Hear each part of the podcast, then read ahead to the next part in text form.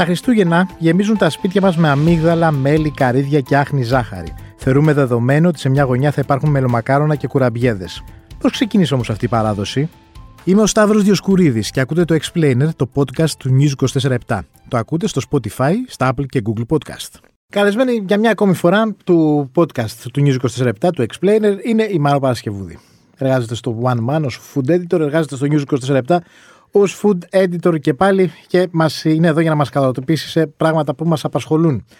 Καλησπέρα και να πούμε και χρόνια πολλά. Να πούμε και χρόνια πολλά. Χαρά μου που βρίσκομαι μαζί σου, Σταύρο. Όπου και να πάμε, σε όποιο σπίτι και να βρεθούμε, στο, στους χώρους εδώ του γραφείου της 24 Media, γενικώς δεξιά και αριστερά υπάρχουν κουτιά, πιάτα, πιατέλες, ταψιά, ε, δεν ξέρω ολόκληρα ας πούμε καφάσια με γαλακτομπούρεκα και κουραμπιέδες. Ε, γαλακτομπούρεκα λέω. Μελομακάρονα και κουραμπιέδες.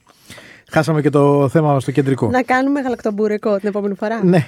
Γιατί τρώμε μελομακάρονο τα Χριστούγεννα και εν γέννη γιατί τρώμε και κουραμπιέ; Ωραία, λοιπόν. Κοίτα, με μία έρευνα που έκανα στο ίντερνετ, καταλαβαίνεις.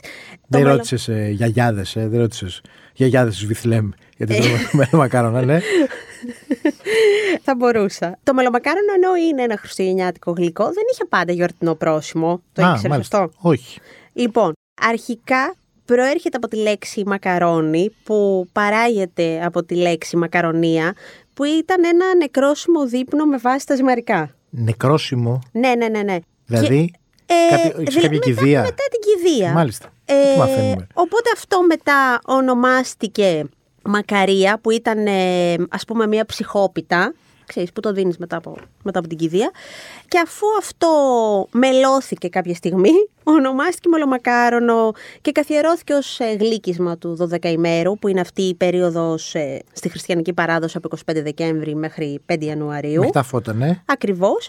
Κυρίως από τους μικρασιάτες Έλληνες που το ονόμαζαν ε, φινίκια, το μελομακάρονα. Ναι όλα αυτά στο. Ωραίο το φινίκια. Ποια δύο-τρία φινίκια. Ε, δεν είναι πολύ ωραίο. Ναι. Όλα, αυτά, όλα αυτά για να δώσουμε τα credits στο WordPress των μη κρασιατών.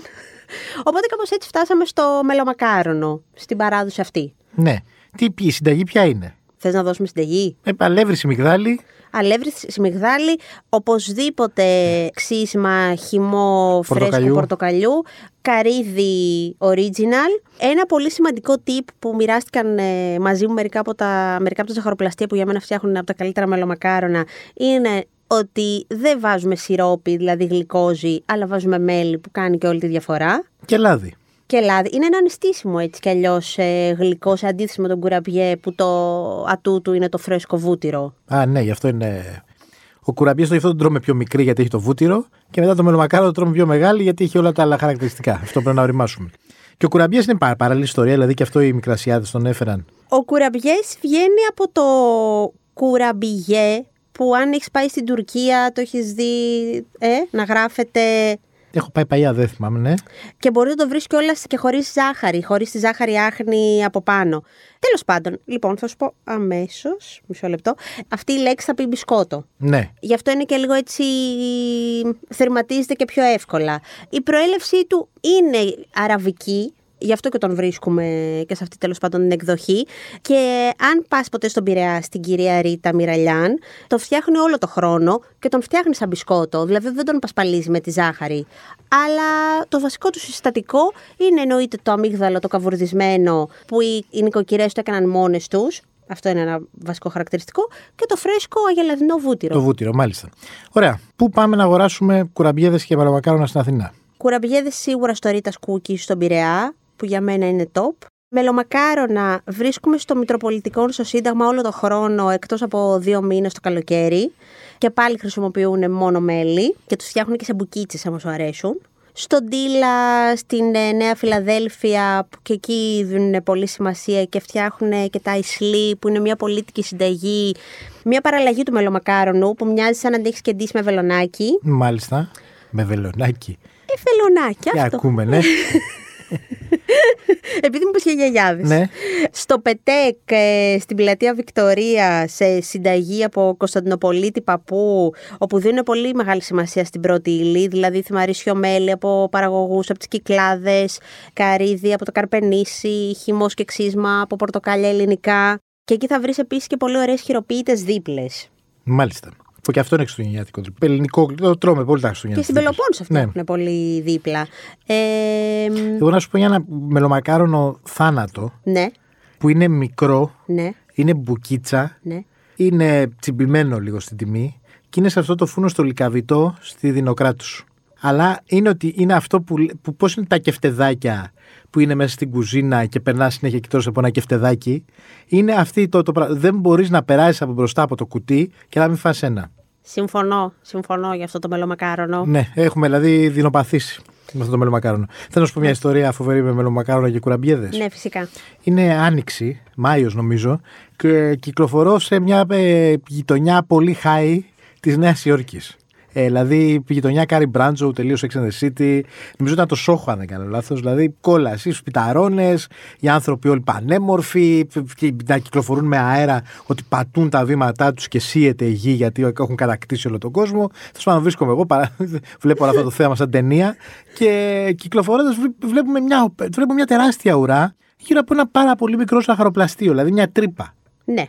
Λέω, λέω τι θα τι ψωνίζουν αυτοί εδώ, λέω, κερατάδες εδώ πέρα, εδώ πέρα μέσα στο, στο κέντρο της, του πολιτισμού και της, του, του γαστρονομικού κόσμου.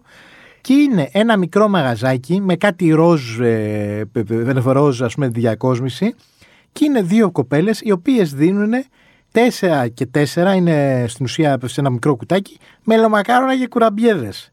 Και λέω πάρε, πάρε. Ω πάρε παιδιά λέω. Οι οποίοι ήταν Ελληνίδες. Όχι, καμία σχέση. Δεν τη ρώτησα, δεν ήταν καμία σχέση Ελληνίδες. Έκανε κάτι με 15 δολάρια ή 4, ένα πήγα να πανάκριβο. ρωτήσω. Δηλαδή, το να φας 4 μελομακάρονα 15 δολάρια είναι κάτι υπερβολικό. Και ήταν μια τρομακτική γκουρμέ, ας πούμε. Μήπως ήταν το Μανόλια Bakery; Πρόστα... Δεν θυμάμαι τώρα. Δεν... δεν- Φαντάσου μαζί με τα cupcakes, επειδή είπες Κάρι Μπράτσο. να έχει Όχι, και δεν, κουραμπι- ήταν, δεν είχε, είχε μόνο κουραμπιέδες και μελομακάρονα. Οκ. Και καφέ, μάλλον. Δεν σέρβιρε τίποτα άλλο. Και λέω, κοίτα να δεις. Ωραίο το, business είχαμε, plan. το είχαμε εδώ μες στο σπίτι μας, ας πούμε, και δεν ξέραμε ότι μπορούμε να θα βρίσκουμε στην άλλη άκρη του Ατλαντικού. Θα έπρεπε. Πολύ Μάλλον. καλή ιστορία. Ε, να πω κάτι. Ναι. Να αφιερώσω το podcast μελομακάρονα στη μαμά μου που Ναι. κάνει τέλεια μελομακάρονα. Στη φίλη μου την Αφροδίτη που μου έχει δώσει μια πολύ ωραία συνταγή, αλλά δεν προλαβαίνουμε, φαντάζομαι. Να την πω. Ναι. Ωραία. Και στη Στέλλα Ταφ που την αφιερώνω τη συνταγή. Λοιπόν. Κοίτα, δεις τι γίνεται εδώ που φτάσαμε. Ε, ωραία. Εορταστικό podcast. Τα μελομακάρονα της Αφροδίτης λοιπόν έχουν σιρόπι. Αν δεν θέλουμε σιρόπι, βάζουμε μέλι. 250 γραμμάρια νερό, 400 γραμμάρια ζάχαρη, 75 γραμμάρια μέλι και δύο στικ κανέλα. Μισό πορτοκάλι για να πάρει φλούδα και χυμό ξεχωριστά. Ζύμη. 200 γραμμάρια χυμό πορτοκαλιού, 200 γραμμάρια σπορέλαιο, 90 γραμμάρια ελαιόλαδο, 25 γραμμάρια ζάχαρη άχνη και ένα-δύο κουταλάκια του γλυκού κανέλα. Και μισό κουταλάκι του γλυκού μαγειρική σόδα. Ξύσμα από ένα πορτοκάλι, 600 γραμμάρια αλεύρι για όλες τις χρήσεις, μέλι και καρύδια για το σερβίρισμα. Το σιρόπι μπαίνουμε στο διαδίκτυο και βλέπουμε πώς να κάνουμε ένα σιρόπι, είναι πολύ εύκολο. Αλλιώς αραιώνουμε το μέλι και δεν χρειαζόμαστε καθόλου σιρόπι. Για τα μελομακάρονα. Προθερμαίνουμε το φούρνο στου 190 βαθμούς ή ανάλογα το φούρνο μας. Παίρνουμε το μίξερ και βάζουμε χυμό πορτοκαλιού, σπορέλο, ελαιόλαδο, ζάχαρη, άχνη, κανέλα, μαγειρική σόδα και ξύσμα. Ανακατεύουμε καλά μέχρι να ομογενοποιηθεί το μείγμα και σε μία λεκάνη βάζουμε το αλεύρι και προσθέτουμε το μείγμα των υγρών υλικών. Ανακατεύουμε τα χέρια μέχρι να σχηματιστεί η ζύμη, ίσα ίσα, δεν θέλει πολύ. Και πλάθουμε το μελομακάρονο στο σχήμα που θέλουμε. Η Αφροδίτη προτείνει να τα ζυγίζουμε γιατί Μάλιστα. να βγει αυτό το τέλειο μικρό. Αυτά. Ψήνουμε, απολαμβάνουμε. Τελειώσαμε. Ευχαριστούμε πολύ. Χρόνια πολλά. Μάρο. Χρόνια πολλά. Αυτή που ακούσατε ήταν η δημοσιογράφος του News 24-7 Μάρο Παρασκευούδη. Ακούτε το Explainer, το podcast του News 24-7 στο Spotify, σε Apple και Google Podcast.